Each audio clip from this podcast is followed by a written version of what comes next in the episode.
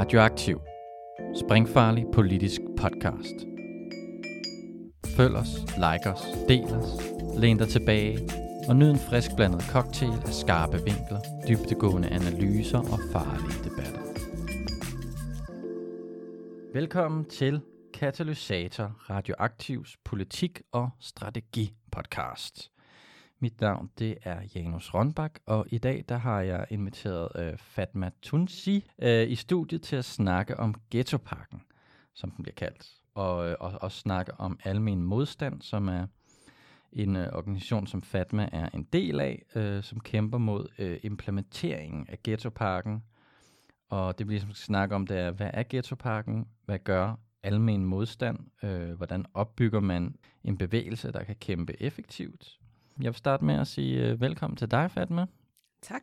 Og jeg tænker bare, at vi springer ud i det. Øhm, du laver jo uh, almen modstand, og det er ligesom en organisation, som er en reaktion på Ghettoparken.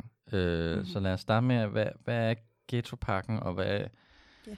hvad er ligesom øh, problemerne med den, kan man sige? Ja, øhm, altså øhm, den her såkaldt øhm, ghettopakke, som sådan officielt hedder øh, Parallel Samfundspakken, det er en gruppe lovgivninger eller ændringer i, i lovgivninger, øh, som basically straffer nogle boligområder for at have nogle mennesker boende, som man ikke bryder sig om. Og det er øh, flere kategorier eller flere kriterier, som man bruger til at bestemme, hvem det her mennesker er, som vi ikke bryder os om. Det må ikke bo i det her steder. Og det er Øh, altså hvis man kigger på kriterierne, så er det fattige mennesker, øh, mennesker, der ikke har arbejde, mennesker, der er syge, øh, og mennesker fra anden etnisk baggrund, så etniske minoriteter. Øh, og det, der bliver brugt meget i, i retorikken, det er så det her med øh, etniske minoriteter og religiøse minoriteter. Men kriterierne går ikke kun efter dem, det går efter folk, der er fattige. Så hvis man ikke har arbejde, hvis man øh, øh, hvis man øh, har en alt for lav, øh, eller sådan en lavere end gennemsnitlig indkomst. Øh, så man kategoriserer områder efter det her kriterier, hvis man havner på en af de her såkaldte ghetto-lister.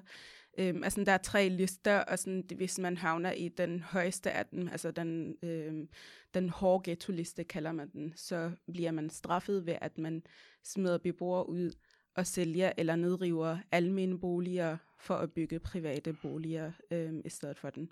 Så det, øh, altså, jeg vil beskrive det som noget lovgivning, der straffer almene, boliger for, almene boliger for at øh, udføre deres social, øh, social ansvar. Altså for at være det eneste øh, på boligmarkedet, der faktisk har et socialt ansvar, der prøver at udføre det og opfylde det.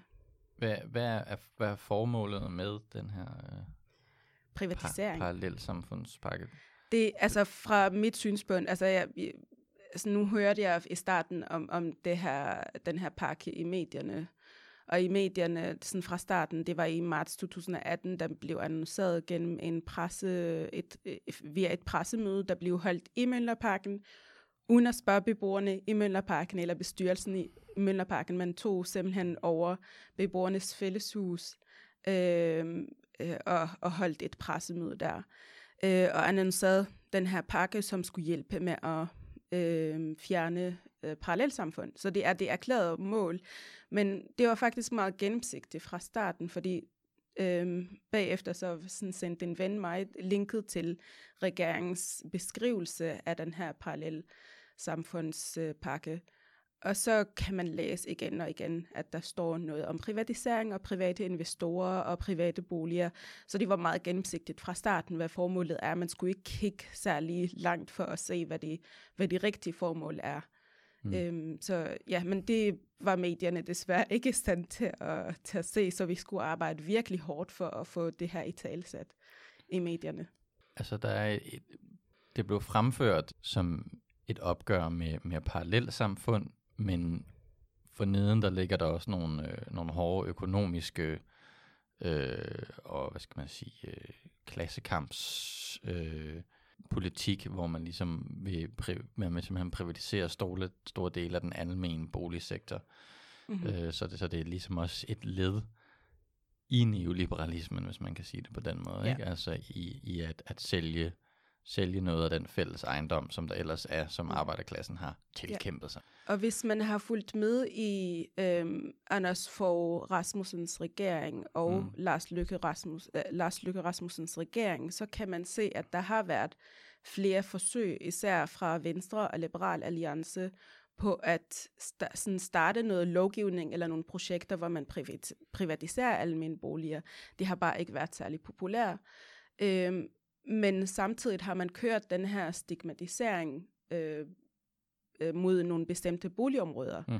Og det har man så kunne bruge nu til at, at lave det store angreb, hvor man i stedet for at sige, at vi, priv- vi priv- privatiserer, så siger man, at vi integrerer øh, folk fra minoriteter, for eksempel i det danske samfund. Mm. Øhm, og det har medierne bare slugt. Altså, de, de har bare fremført det argument øh, på den måde, og ikke rigtig stillet spørgsmål til det øh, indtil beboerne begyndte at kæmpe tilbage, og så var man nødt til at stille spørgsmål. Hvad, hvad, hvad nytter de at sælge det her boliger, eller hvad nytter de at nedrive nogle nye renoverede boliger, som Mm. folk er glade for at bo i? Ja, ja der er, vi snakker jo om, om boligområder, hvor som også er, er nyrenoveret, decideret, som også øh, pludselig skal, skal rives ned. Så der er ligesom sådan en, en, øh, en hvad skal man sige, en, en uskøn sammenklang mellem, øh, mellem måske øh, sådan en, en, en højere populistisk øh, øh, udskamning af nogle bestemte boligområder, Mm-hmm. sammen med nogle øh, nyliberale øh, øh, in, øh, intentioner om, at vi skal privatisere mm. Mm-hmm. den her boligmasse, som, som ellers er blevet opbygget af almene boligselskaber. Og så. Ja. Ja. Og det, altså faktisk, man kunne allerede, øhm, sidste år kunne man allerede se, altså, der var et crack i, i det her sådan overlap af, af to politikker, altså den højre fløjs populistisk politik, altså sådan neoliberalismen, fordi der begyndte DF og sådan ligesom vil gerne trække lidt tilbage fra, fra den her pakke og sige, jamen skal vi ikke stoppe med at tilføje nye områder til listen, og vurdere, hvad, der, hvad resultatet af sådan det, det arbejde, der sker nu. Fordi vi skal ikke fortsætte med at lave det her nedrivninger, øh, inden vi har vurderet. Og det, jeg tror, det der sker, er, at de er klar over, at faktisk deres vælgere, øhm, det er jo den gruppe, som bor i almindelige boliger, og hvis Mm. deres vælgere bliver opmærksom på, hey, vores hjem bliver nedrevet, eller det kan godt blive vores hjem som det næste i køen, så bliver det farligt for, for DF. Mm. Øhm, så jeg tror, der, sådan, der, er, der er jo modsætninger her, fordi dem, de vælger, som, som nogle af de her partier har, det er jo ikke i deres interesse, at man udfører sådan en, en pakke. Og det, altså, der kan man se, at der er sådan et, et crack, altså der er sådan, at de, de dur ikke at blive ved med at lave sådan noget politik, og prøve at, øh, at markedsføre det som, som noget, der er godt for, for den danske befolkning, eller for, for, den, for arbejderklassen. Øh, så, så ja, man, sådan de, de, de, er, sådan de, de er et overlap, som ikke helt fungerer interessemæssigt. Mm. Øh, og hvis vælgerne begynder at blive opmærksom på det, så, så kan det virkelig gøre en forskel for, for om den politik kan fortsætte eller ej. Øh, og så har I jo så øh, startet øh, almen modstand som en reaktion på det her. Hvad, hvad er almen modstand, og hvad er ligesom målet her?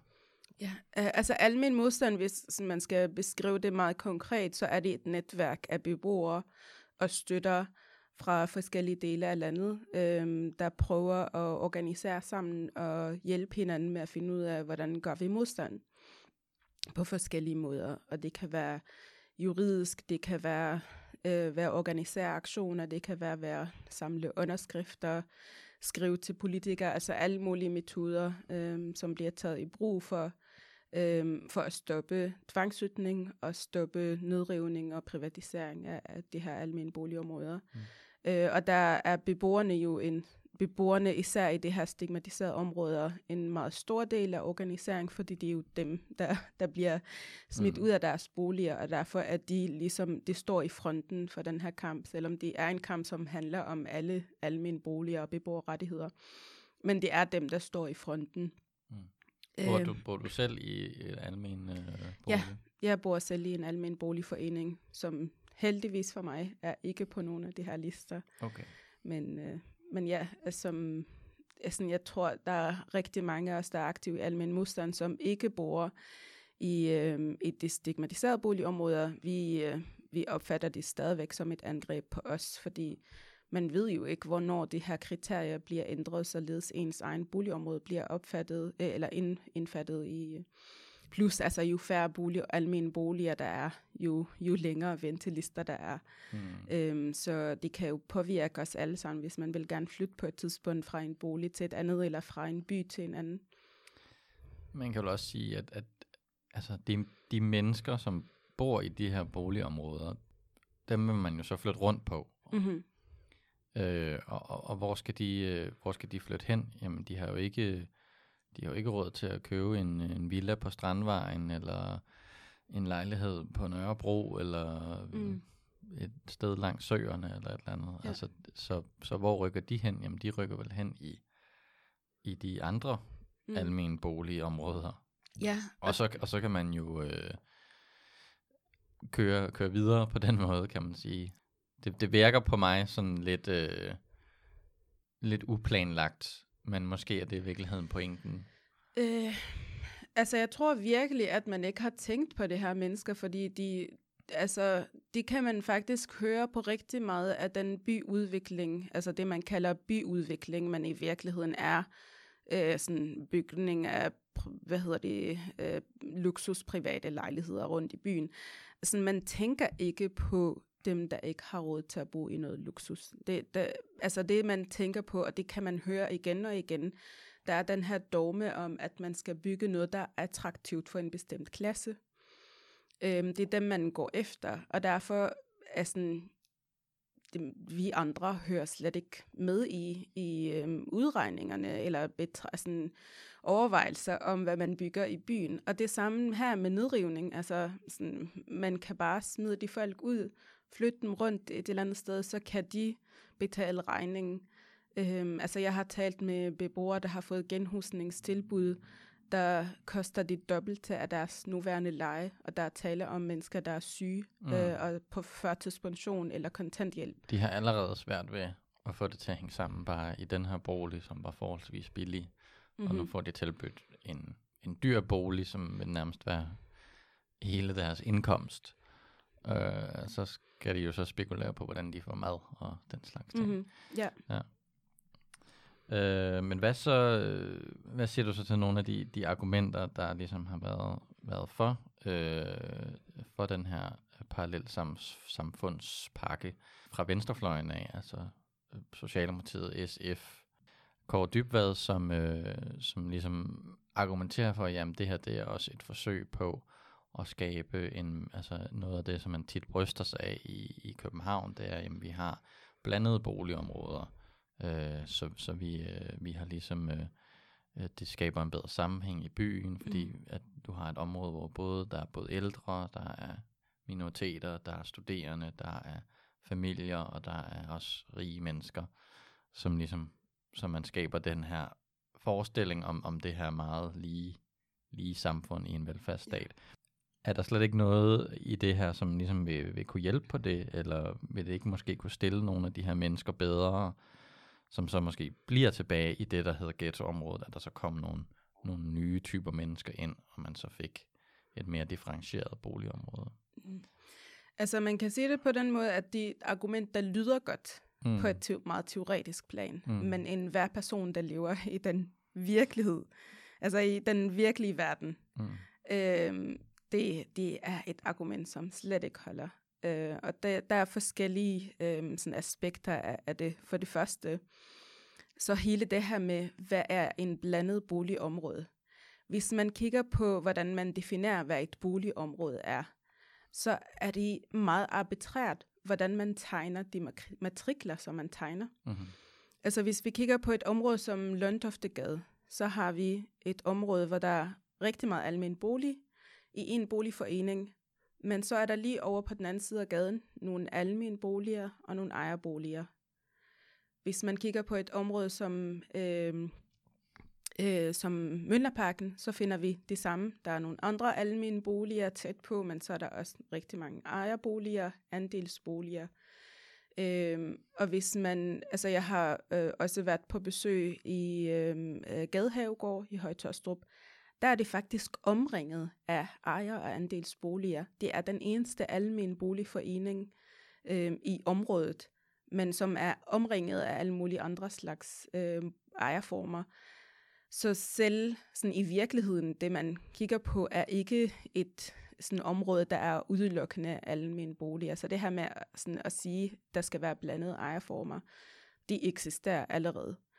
Så hvis man går til selve argumentet om, at man er bedre stillet, hvis der er andre ejerformer, hvis der er blandede boligområder, øhm, hvordan er mekanismen? Altså det, det, det, som jeg virkelig ikke forstår, hvad er mekanismen for, at man er bedre stillet, hvis man har en nabo, der ejer sin bolig? Øhm, jeg har selv en, en veninde, som også er aktiv i almen modstand, som bor i et af de her stemplede områder. De har en, ejer, øh, en ejerbolig lige ved siden af deres almen boligforening. Der er intet samarbejde mellem de to boligforeninger. Faktisk så deler de en gård, som ejerforeningen øh, har insisteret på, at man deler i midten, således at hver har en del af, af, af gården, og man vil slet ikke interagere med de almindelige beboere. Så vi ser på en, en, nogle øh, boligejere, som kigger ned på dem, der bor almindeligt, og vil ikke interagere med dem. Så du kan blande boligområder, øh, men det betyder ikke, at der vil faktisk være en interaktion mellem de beboere, som bor i de her to øh, ejerformer. Og for de, altså, så er der det tredje, jamen hvorfor tror vi, at et menneske, der ejer sin bolig, er bedre at have som nabo, end en beboer, som bor alment. Eller også hvis vi snakker om selve beboeren, hvad, hvad de øh, kan i deres liv, eller hvad, hvad de gør i deres liv. Hvorfor tror vi, at en person, der har et job, er bedre end en, have en førtidspensionist som, øh, som nabo? Altså jeg har selv øh, sådan flere naboer, der er pensionister, eller førtidspensionister, eller folk, der er på kontanthjælp, øh, og er syge og øh, prøver at få flexjob eller førtidspension. Og det er nogle af de bedste naboer, der man har, fordi det er faktisk nogen, der er interesseret i at snakke med deres naboer og lave nogle aktiviteter sammen, mens folk, der har måske en fuldtidsjob og en, en meget sådan, travl karriere, de har ikke så meget tid at bruge på deres boligforening eller snakke med deres naboer. naboer. Så hele den her sådan, øh, måde at opfatte mennesker på, at der er mennesker, der er bedre at have som naboer, blot fordi de har en bestemt økonomisk eller social status, de, er, altså, de holder ikke i virkeligheden. Os, der har øh, naboer, som, som tilhører nogle af de her stigmatiserede grupper, vi ved godt, at det ikke holder, at da, da naboen, der ikke har et job, måske er bedre at have som nabo, en, en, en hvad hedder det, en chef eller en millionlønnet konsulent. Øhm, så det, det er et argument, som ikke holder. Der er ikke evidens for det. Det er baseret på dogme og kun dogme. Altså det her, det her, den her dogme har sådan bygget sig op i sådan over flere øhm, årtier måske. Det her med, at privatisering er godt. Der er bestemte befolkningsgrupper, som er bedre at have Øh, boende i et boligområde end, øh, end andre. Den holder ikke i virkeligheden. Der er ingen evidens, der, der, der viser øh, effekten af det her. Man kommer ikke i job at have en nabo, der er i job. Hmm. Hvad vil du så sige, altså nogen vil så sige, jamen hvis man ikke gør noget her, så, så lukker man øjnene for nogle problemer, øh, som der er i de her boligområder. Vil, vil du mene, at, at, at, det, at det er en overdrevet fortælling, og hvis man så skulle sige, jamen, hvad, kan man, hvad kunne man så måske ellers gøre for nogle af de mennesker, der befinder sig i de her boligområder? Fordi altså, der, er, der findes boligområder, og så kan man jo så diskutere, jamen, er det fordi, at de bor i boligområdet, at, at de måske er i den sociale situation, de er, eller er det fordi, det faktisk var det boligområde, der var lavet til, at de kunne bo mm. øh, i byen, ikke? Øh, men, men hvad skulle man ellers gøre? Skulle man føre en anden form for socialpolitik, eller hvad kunne man gøre for at, at hjælpe de her mennesker, der bor i de her områder? Altså i forhold til, hvor, sådan, hvorfor er personen i den situation, som de er i? Er det mm. fordi, de bor i et bestemt område, eller bor det der, fordi de for eksempel er arbejdsløse? Det mm. behøver vi ikke at gætte os, mm. sådan gætte os frem til. Altså det, det ved vi fra forskning. Øh, der er faktisk blevet lavet forskning i Danmark øh, omkring det her, der viser de, de, de flytning-dynamikker, der er. Og de, det faktisk, det foregår den anden vej rundt, hvor det er folk, der er mere velhavende og hvide mennesker, der flytter væk fra områder, hvor der er flere minoriteter. Så hvis man kommer sådan, hvis man kommer op på en bestemt procentdel, og jeg tror, det var sådan 25 procent, så begynder, eller 20 procent, tror jeg, øh, så begynder, øh, øh, hvad hedder det, altså 20 procent fra minoriteter, minoritetsbaggrund, øh, så begynder hvide danskere at flytte mere ud og flytte mindre ind. Øh, så, men vi ved også, at i forhold til sådan økonomien, så er de jo folk, altså der er rigtig meget af, rigtig mange af dem, der bor i det her område, der bliver anvist af kommunen, eller flytter der, fordi de ikke har andre bolig, de har ikke andre øh, sådan muligheder på grund af for eksempel priserne på markedet. Mm. Øh, altså der er også rigtig mange, der øh, altså for eksempel hvis vi kigger på et af de her kriterier, så, som er øh, hvor mange folk har fået en dom efter straffeloven, eller øh, officerende stofloven.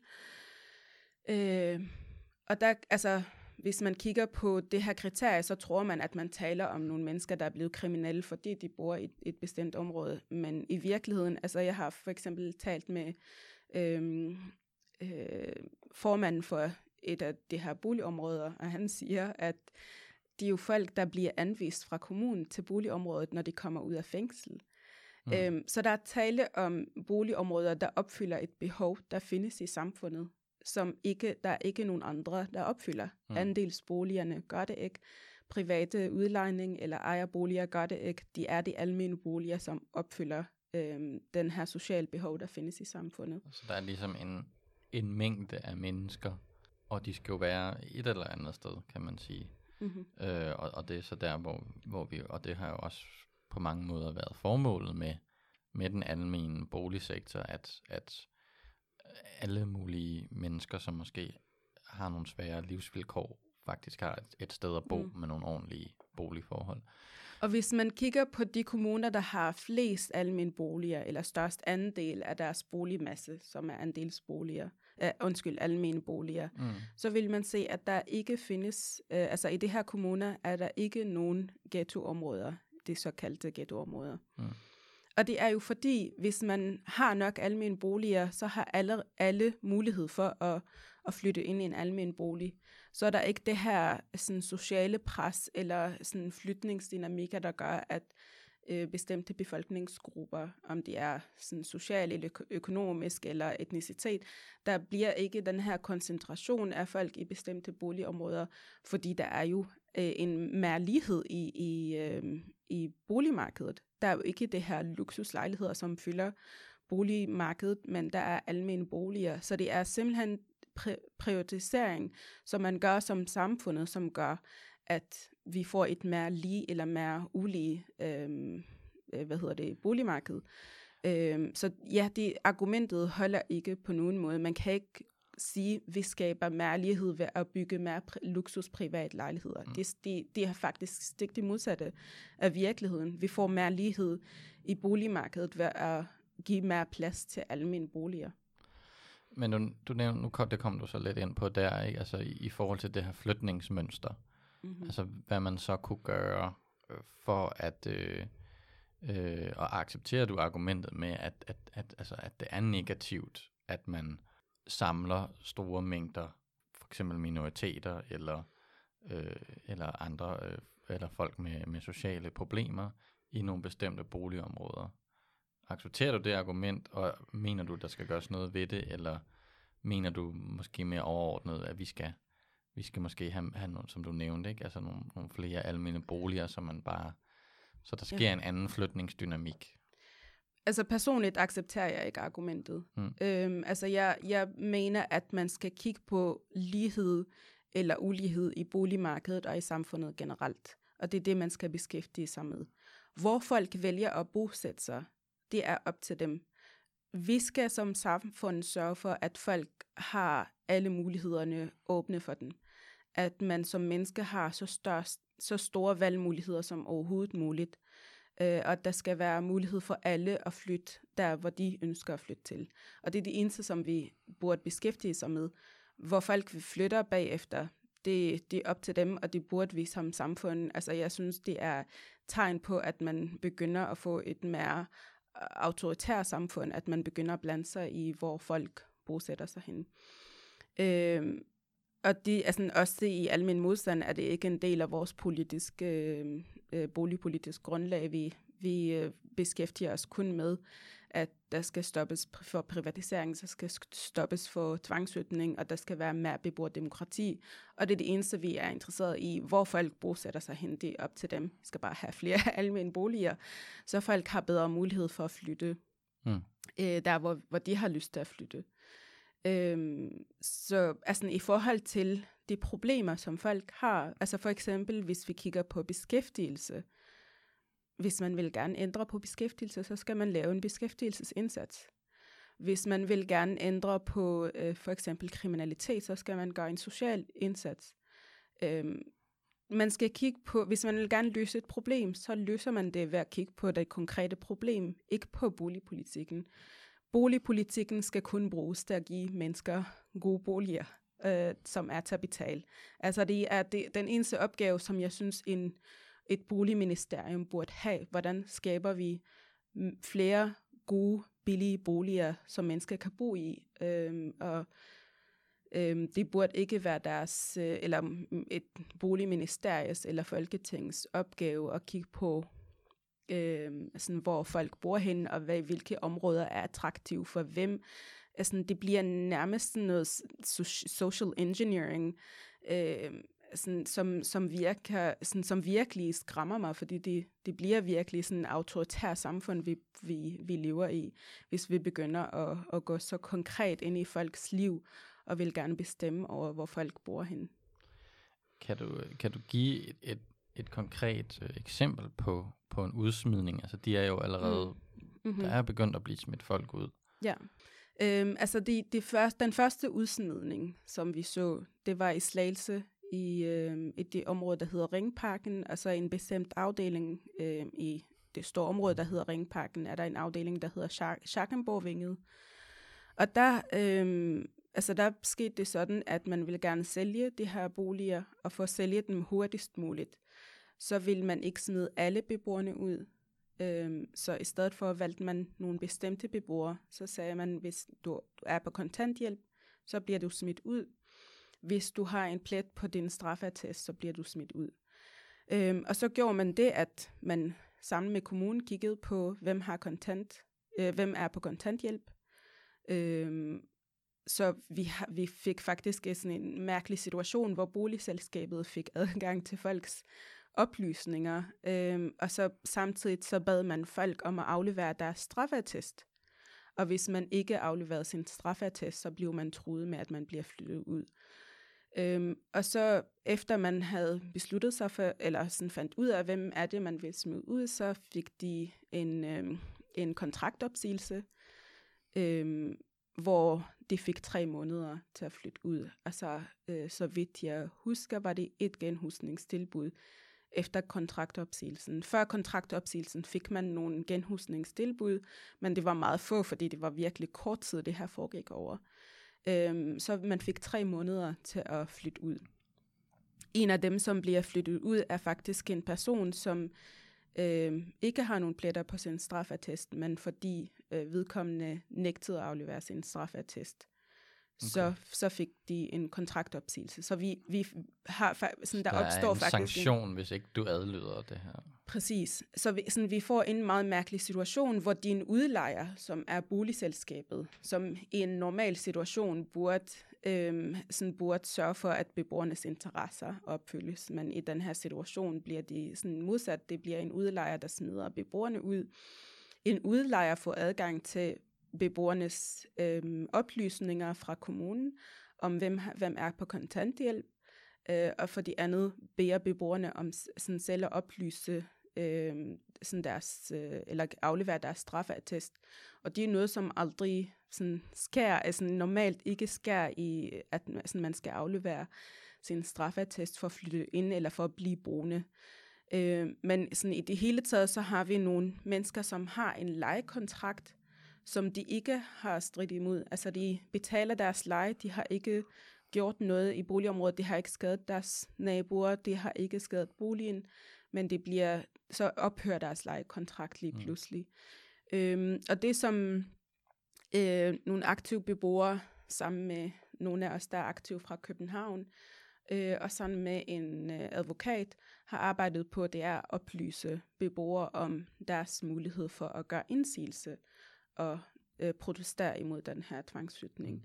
Mm. Øh, og det resulterede i, at ud af 30 familier, der blev øh, tvangsflyttet, er der, øh, så vidt jeg husker, ni husstande, der, der har protesteret, og nu er faktisk hele salget og hele processen stoppet, fordi mm. nu er, skal, skal øh, retten øh, ja, øh, afgøre, om, om den her udsmidning er lovlig eller ej.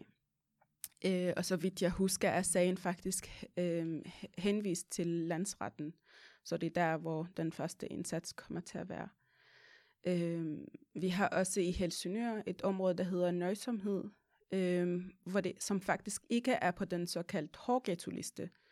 Men på grund af, at de er på ghetto-listen, så vil kommunen og boligselskabet ligesom øh, undgå, at de kommer på den hårde ghetto-liste ved at flytte folk ud og, og lave nogle boliger om til ældreboliger. Og så, har man, sådan, så kan man se faktisk fra nogle mødereferater, at de har valgt de øh, opgang, hvor der bor flest folk fra etniske minoriteter. Øh, og så har man flyttet det her, eller så har man givet kontraktoplysninger øh, til, til, undskyld, kontraktopsigelser til det her beboere.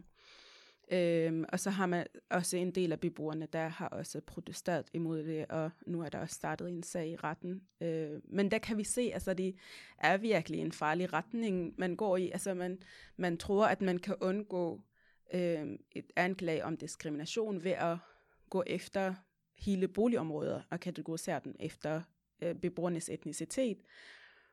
Men så går man efter en opgang næste gang, og hvor lang tid tager det, før vi begynder at gå efter individer.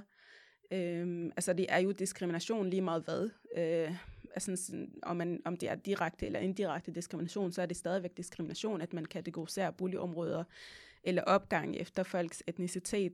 Men de, de viser jo, at vi sådan går mere og mere ind, at vi sådan går fra boligområder til opgang, og så mm. hvor lang tid sådan var det, før man bliver smidt ud af sin bolig, fordi man tilhører en bestemt etnicitet. Altså det, det er skræmmende. Mm. Altså hvad, hvad sker der så med, øh, med, med de her mennesker, som, som modtager sådan en, øh, en, en opsigelse her? Ikke? Altså de får nogle, mm. nogle andre boligtilbud. Hvad, hvad hvis de ikke kan, kan betale øh, de her lejligheder, de får tilbudt? Hvad, Altså, der er for eksempel en beboer, der har kontaktet os, der havnede i gæld fordi øh, hun blev flyttet til en anden bolig, mm. øh, fik lovet øh, økonomisk hjælp i forbindelse med flytningen, men det viste sig, at flytning, flytningen kostede mere end, end det, det, den hjælp, som hun fik, og fordi hun er på kontanthjælp, så kunne hun ikke øh, betale de, mm. øh, de, sådan de udgifter, som det krævede, så hun havnede i gæld. Mm. Og det er det, jeg tror, at altså, nu har vi desværre ikke ressourcer nok til at følge og øhm, øh, studere alle de sådan, flytninger, der har været indtil videre. Men altså, jeg kan ikke forestille mig andet, end at der sker flere og flere af de her situationer. Mm. Øh, fordi vi flytter folk med, man flytter folk med meget korte varsler, så har man faktisk ikke mulighed for at finde passende bolig til dem i forhold til prisen. Øhm, så folk havner i nogle situationer, hvor de skal betale mere i leje, end de har råd til, og de skal også øh, betale nogle store flytteudgifter, øhm, som de ikke har råd til. Så man risikerer at, at øge øh, gælden hos en hel masse befolkningsgrupper, ja. der kommer til at sidde i gæld, fordi de simpelthen ikke kan betale de boliger, de, Ja. de sidder i. Man risikerer også, at de går ud over familien på andre måder, at man er nødt til at skære ned på andre udgifter Mm. for at kunne betale sin leje. Og jeg kan også forestille mig, at der er nogle af de her familier, som ender i øh, værre boligforhold, fordi hvis de bliver flyttet, som udgangspunkt bliver de flyttet til en almen bolig, som, som de ikke har råd til, så kan de bagefter begynde at syge øh, altså en andre bolig, øh, situation, en anden boligsituation, og så kan de meget nemt havne øh, hos en øh, bolighaj, altså i nogle dårlige private øh, udlejningsboliger, Mm. øh, ende i dårlige boligforhold. Øh, så det her med, at man, man flytter folk uden at kigge på, jamen hvad sker der bagefter? Ja, ja. Hvad sker der, hvis du flytter en person til en bolig, som de ikke har råd til? Mm. Altså det, resultatet for mig giver sig selv, men altså det, at man overhovedet ikke har tænkt på, jamen der er et næste skridt. Hvad, hvad, hvad kommer det til at betyde for de her familier? Altså, man kunne også forestille sig, hvis, hvis politikken ligesom fortsætter, at, at, at øh, jamen, så har du det her område, som er er kategoriseret som en hård ghetto, den skal der så sættes ind med, med den her øh, ghetto-pakke, så rykker der en masse mennesker derfra med de samme øh, sociale baggrunde hen til et en anden øh, almen boligområde. Så kommer den på, mm-hmm. på, øh, på ghetto-pakkelisten der, og så kan man sådan set risikere at blive flyttet en gang til. Mm-hmm. Der er faktisk nogle af dem, der bliver flyttet nu, som allerede er blevet flyttet før. Okay.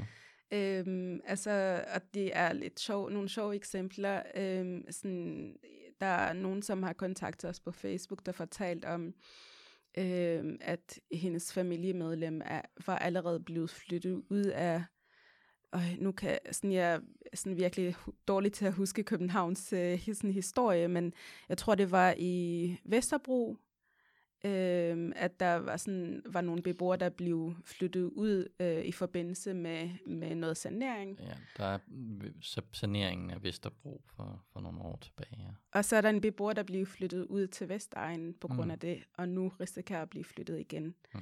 Øhm, der er øhm, den, en, en advokat, som arbejder med nogle beboere i Voldsmose, som har fået fortalt af en af de beboere, som de klager faktisk, der, der er nogle beboere i Voldsmose, faktisk et stort antal beboere, der klager til ligebehandlingsnævnet i forbindelse med, at de bliver, bliver truet med at blive flyttet ud.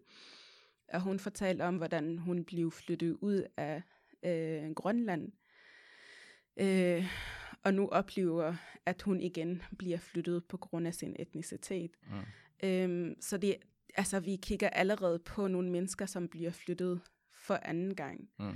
Øhm, der er også øhm, flere af beboerne, der har fortalt mig, at de oplever det her som en anden flytning, efter det blev flyttet ud af Palæstina. Øh, og sådan flygtet ud af Palæstina engang. Øhm, så det, der er tale om mennesker, og rigtig mange af dem, som allerede har oplevet det her med at blive flyttet ud af deres hjem, om det er så at den, den danske stat eller nogle andre forhold, men de er folk, der har været på flugt, eller folk, der har oplevet det her med sanering og udflytning af deres boliger. Øhm, så vi al- kigger allerede på folk, der bliver flyttet for anden gang, og vi risikerer, at mange af dem bliver flyttet igen og igen. Øhm, altså det, det er også noget, som man ser i byer som Paris for eksempel, at man har øhm, øh, sociale boliger uden for byen, og som byen vokser, så bliver de flyttet ud længere og længere ud, fordi Mhm, mhm. de fattige må vi ikke være i centrum i byen. Der skal de øh, dyre luksuslejligheder være. Øhm, Men det er jo så det, som, som man bryster sig af, at det ikke er sket i København.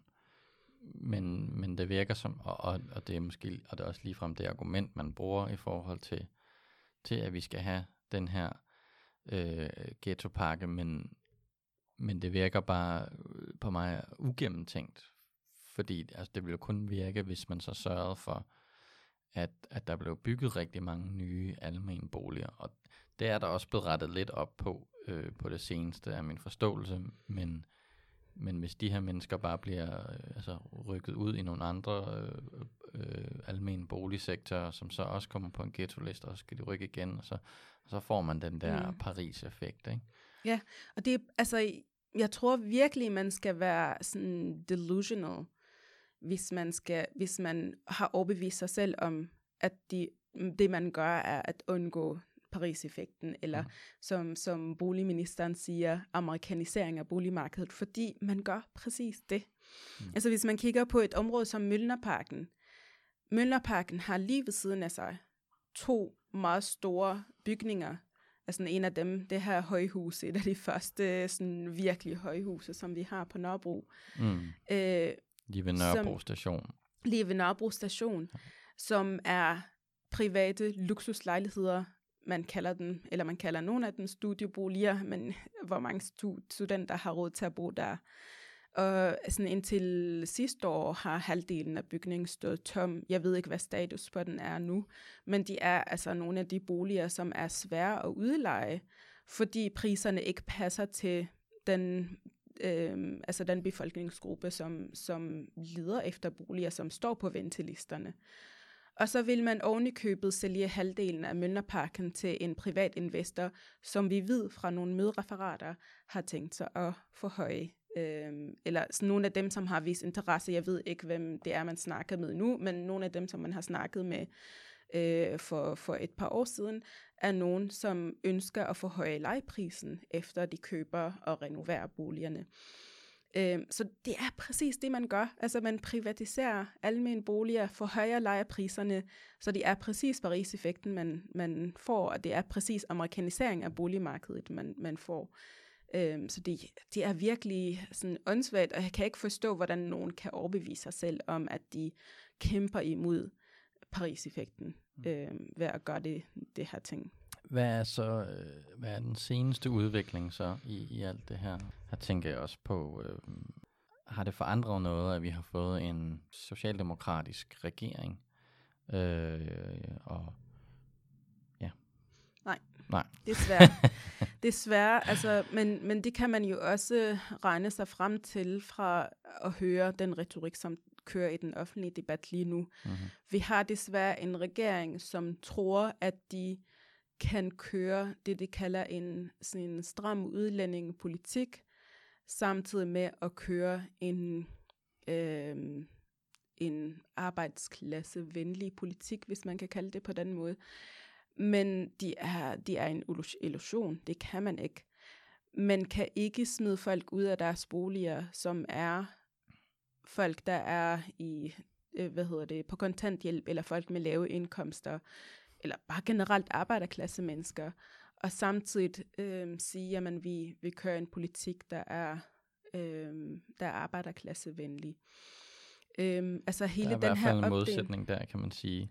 Altså, men, de, men de hvad er, hele bare også for lige at, at springe lidt i det, altså hvad er ligesom den seneste udvikling så i, i alt det her? Altså det, det fortsætter bare? Det fortsætter bare. Okay. Altså det kører præcis på sådan samme måde. Altså faktisk de fleste, altså der, der var ikke sket nogen tvangsflytninger under den forrige boligminister endnu. Mm. Det er først efter den, den nuværende boligminister, at de såkaldte udviklingsplaner, som mm. er afviklingsplaner for, for de her almindelige boligområder, men kommer det øh, til, øh, som bliver godkendt af mm. den nye boligminister. Mm. Og den nye boligminister har så været i medierne rigtig meget, hvor han har forsvaret og virkelig sådan kæmpet eller sådan argumenteret stærkt for, at den her lov, det er en god lov, som vi skal fortsætte med at køre. Så, så det, er, det er nu, det begynder at tage fart, at, at mm-hmm. med de her udsmidninger, kan man sige. Og vi ser flere og flere boligområder, hvor folk begynder at få nogle brev om, at din bolig skal rives ned. Mm.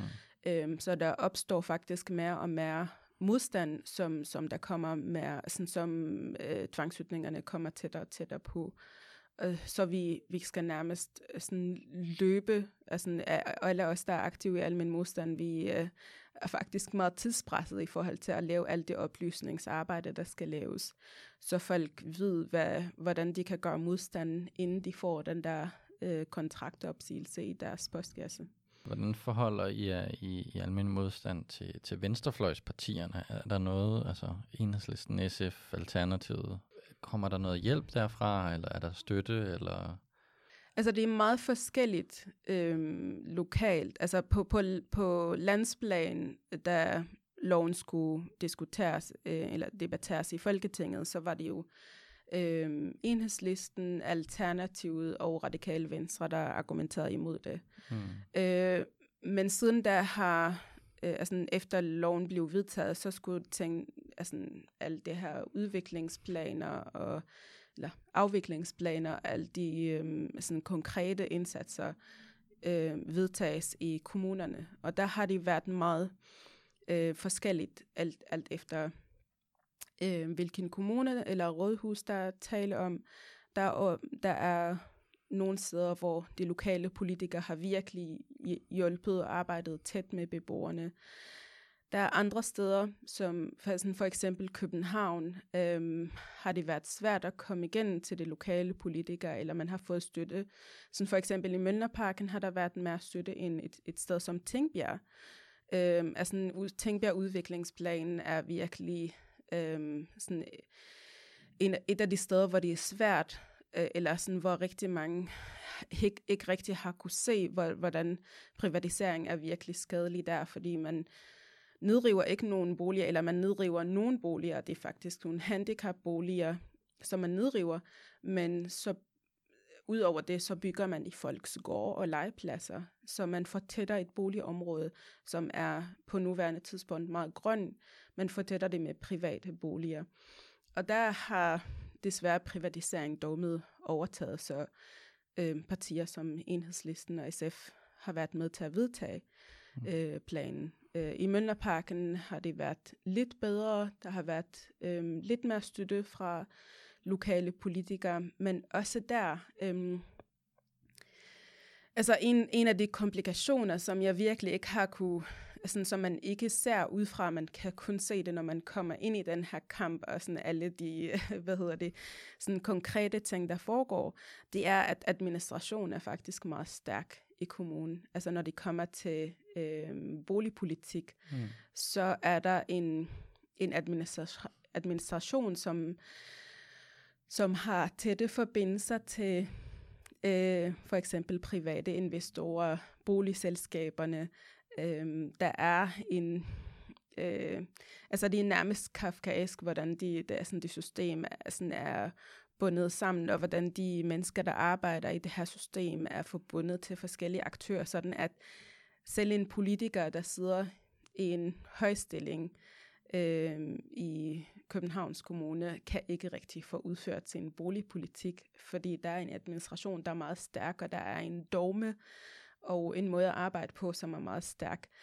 Øh, jeg tror, at sådan en af de udfordringer med hensyn til boligpolitik er, at øhm, det er svært, det er så kompliceret, og øhm, sådan lovgivning og økonomien i det er så, øhm, så svært for almindelige mennesker at forstå, at det er svært at mobilisere noget modstand til den politik, der bliver kørt.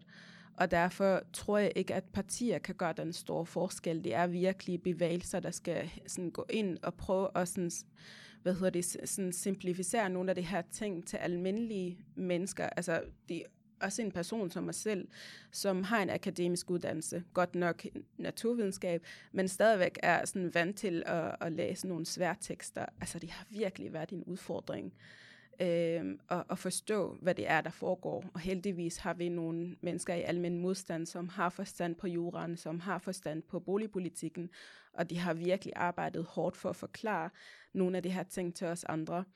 Og jeg tror, det at det er øh, vores opgave som, som almen modstand, men generelt, at der skal være flere øh, bevægelser og sådan, så, græsrodsorganisationer, der arbejder på at hjælpe mennesker med at forstå de her ting, så vi faktisk kan sætte pres på politikerne, så vi faktisk kan forstå, hvad er det for nogle krav, som vi, sti- vi skal stille, og hvad, hvor er det, vi skal sætte pres, og hvem er det, der har magten, og hvem er det, der kan tage beslutninger, så vi kan sætte pres. Desværre tror jeg ikke, at øh, partier kan gøre så meget i et system, der er så sammenspist og så kafkaesk, som, som de, sådan den, ja, som, øh, sådan de boligselskaber og sådan kommunale øh, myndigheder, vi har på nuværende tidspunkt, er sådan den måde, som det ser ud på. Mm. Jeg ved ikke, om det giver mening, det jeg siger, men... Jo, jo, men ja, det, det leder meget godt øh, over i, i, i det sidste, som vi ligesom skal beskæftige os med, det er, altså, hvordan, øh, hvordan bringer vi den her kamp fremad? Øh, mm. Kan vi overhovedet vinde det her, eller, eller er den politiske situation ligesom for fastlåst?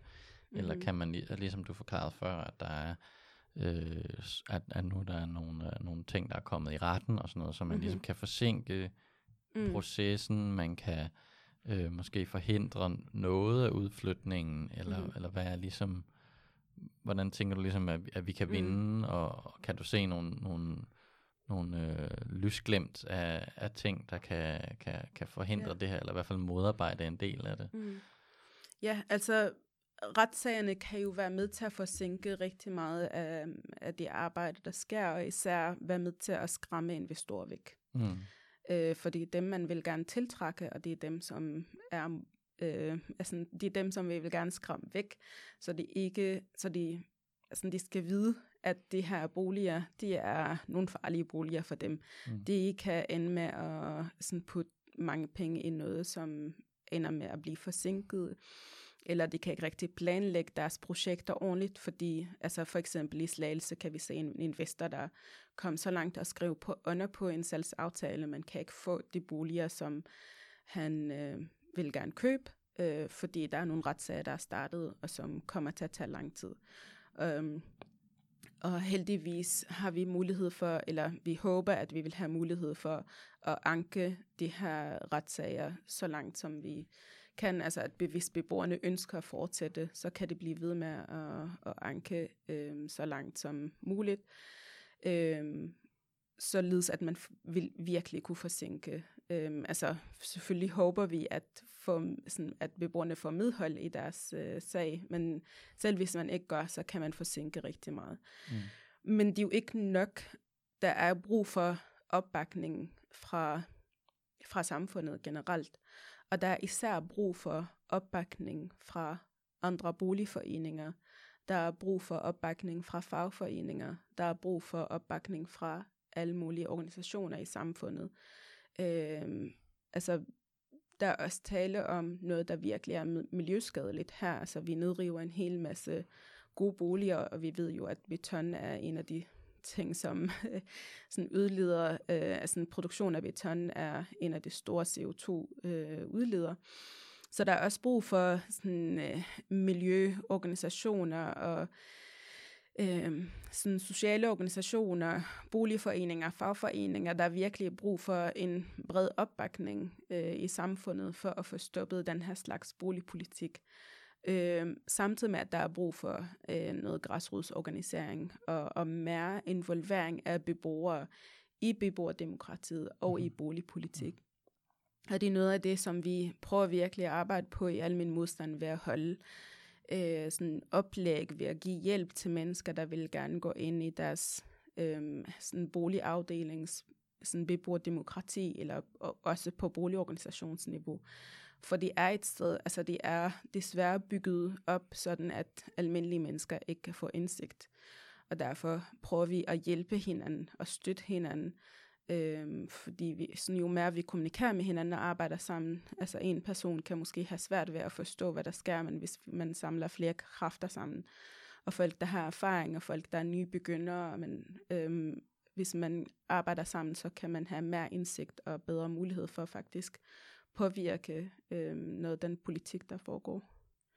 Vi havde jo en, en lille læsegruppe her i foråret, hvor vi læste uh, How We Win af George mm. Lakay, uh, og uh, der var både nogle gode ting i den bog, og nogle ting, jeg ikke er helt enig i, men, men jeg synes, han havde nogle, nogle gode pointer i forhold til sådan, uh, hvordan man sådan uh, bygger en, en koalition og sådan noget, ikke? Altså mm-hmm. han... Uh, han, øh, han fokuserede meget på det her med sådan, at, at man, skal, man, skal, man skal vide, hvem det er, der kan give os det, som, som vi, vi ligesom vil have.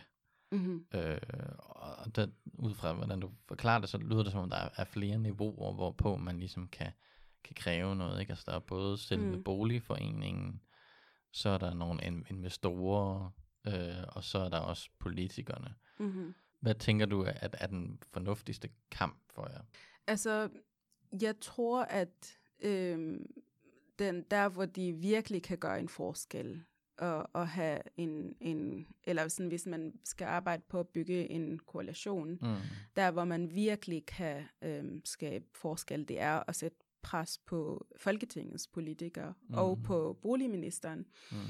Øh, men også øh, i medierne. Altså det er der, hvor jeg tror virkelig øh, en stor del af den her kamp foregår, selvom medierne ikke rigtig har noget magt over det her. Men, de, men, men øh, det, der bliver sagt i den offentlige debat, tegner jo rigtig meget af den her politik. Mm. Øh, og vi har virkelig brug for, at der er flere mennesker, der går ud og ikke kun taler om, at det her er noget, der er diskriminerende. For vi, det har vi talt om i rigtig lang tid. Men vi har også brug for, altså alle de organisationer, der på en eller anden måde organiserer eller repræsenterer arbejderklassen, går ud og siger, det her er noget, som faktisk skader en stor, stor del af den mm. danske befolkning. Og ja. det her handler ikke kun om nogle sådan små boligområder. Det øh, handler om at forbinde kampen, ikke? Altså Præcis. At, at øh, ja. jo, det er rigtigt, der er, mm. er helt klart noget diskrimination i det her. Og det er desværre men, noget, men der som er også, har... Ja. Der er også den almene boligsektor, et angreb mm. på den almene boligsektor. Der er mm-hmm. også klassepolitik i det her. Mm-hmm. Som du nævnte før, der er også klimapolitik i det. Ikke? Altså, mm-hmm. der, der er rigtig mange øh, problematikker i det her, hvor man kunne skabe en bred koalition, som faktisk kan arbejde ja. sammen på en eller anden måde. Så lige nu har vi øh, et borgerforslag kørende, mm øh, som vi har fire måneder tilbage i.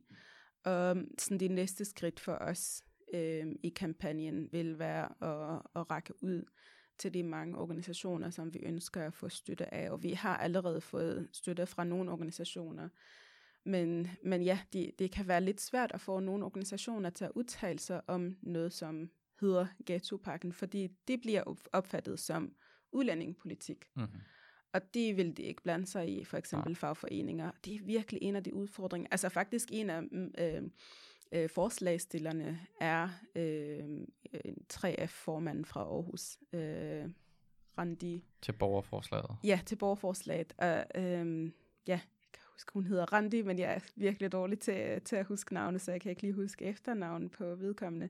Men det er en af de personer i fagbevægelsen, som er klar over, at det her er faktisk boligpolitik, som påvirker hele arbejderklassen. Det er ikke kun udenrigspolitik, det er også klassepolitik. Præcis. Ja. Øhm, og så, så ja, der findes folk, som er opmærksomme på det, og som er villige til at støtte ind i den her kamp. Altså 3F København har virkelig støttet og har været med til øh, en af vores demonstrationer og har holdt tale, og dem forventer vi også at få støtte af. Men de store øh, fagforeninger har lidt svært ved at sådan, gå ind i det her, både fordi, jeg tror det er både fordi, de ikke forstår det, men også fordi de prøver at holde sig væk fra noget af dem, sådan, som de ser som farligt, mm. og som noget, der ikke rigtig er deres område, tror de. Mm. Øh, men det er også et måske politisk niveau i forhold til, at Socialdemokratiet går ind for mm-hmm. øh, ja. den her politik, ikke? Ja, ja. ja, og det er så en af de altså, store udfordringer, at vi stadigvæk har en fagbevægelse og en øh, altså, og boligorganisationer, som er meget forbundet, forbundet til Socialdemokratiet, men det er jo et parti, der ikke længere repræsenterer øh, en stor del af arbejderklassen og ikke kører en politik, som vi som arbejdende mennesker får nytte af, øh, som desværre har tilsluttet sig rigtig mange af det her neoliberale dogmer. Hmm. Øhm, så det, det er en udfordring. Det er en udfordring at få øh, nogle af de her organisationer med, øh, og sådan, øh, at få dem til at støtte vores forslag, men generelt vores kamp. Men, øh, men det er noget, som vi arbejder på. Øh, vi kan se i græsruderne, at vi har rigtig meget støtte. Øh, men det er, det er en udfordring at mobilisere mere og mere, så vi faktisk kan, kan påvirke øh, politikerne. Øh, men, men det er det arbejde, som vi skal fortsætte med at, at lave øh, de kommende, ja, jeg ved ikke, hvor lang tid det kommer til at tage, men i, sådan i første omgang de kommende fire måneder, men fremover vil vi fortsætte den her kamp indtil, øh, indtil vi kan vinde. Ja. Øh, borgerforslaget, hvad, hvad hedder det helt præcist? Øh, de hedder ophæv loven om nedrivning af almene boliger. Altså, jeg tror, det er en lidt længere titel, men ja. det er starten i hvert fald af loven. Men hvis man vil gerne finde det borgerforslag, så, skal, ja. så kan man meget nemt skrive alminmodstand.dk forward slash borgerforslag. Mm-hmm. og så kommer man ind på vores hjemmeside, hvor man kan trykke på skriv under, og så går man over til borgerforslaget. Så det er en nemmere måde at komme dertil. Ellers kan man altid tjekke vores Facebook-side, som mm. hedder Almen Modstand. Eller bare gå ind på vores øh, hjemmeside almenmodstand.dk, og så finder man mm-hmm. hvor et, et eller andet sted. Der må der, være et link. Der må være et link et eller andet ja. sted. Så Men det... hvis man vil gerne finde et meget direkte link, så er det almenmodstand.dk forward slash borgerforslag. Mm-hmm. Så det er en, øh, en opfordring herfra, og også måske en opfordring til, at, når I så har fundet det link, at, øh, at dele det med jeres øh, venner og så videre. Yes, og vi har også flyers, som man kan dele ud i sit boligområde. Mm. Øh, man skal følge med vores Facebook-side, eller skrive til os på vores Facebook-side, øh, så får man at vide, hvornår man kan hente flyers og hvor. Fedt, tak fordi du vil øh, være med, Fatma. Til den kære lytter derude, så øh, som sagt, der var en, en opfordring her, og så øh, vil jeg sige tak fordi du lyttede med, og håber du vil lytte med næste gang. Hej hej.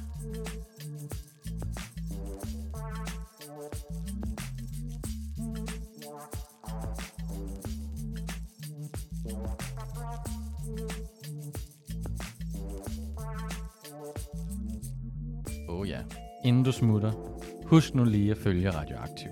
Vi er på Facebook, Twitter, på SoundCloud eller i din podcast-app.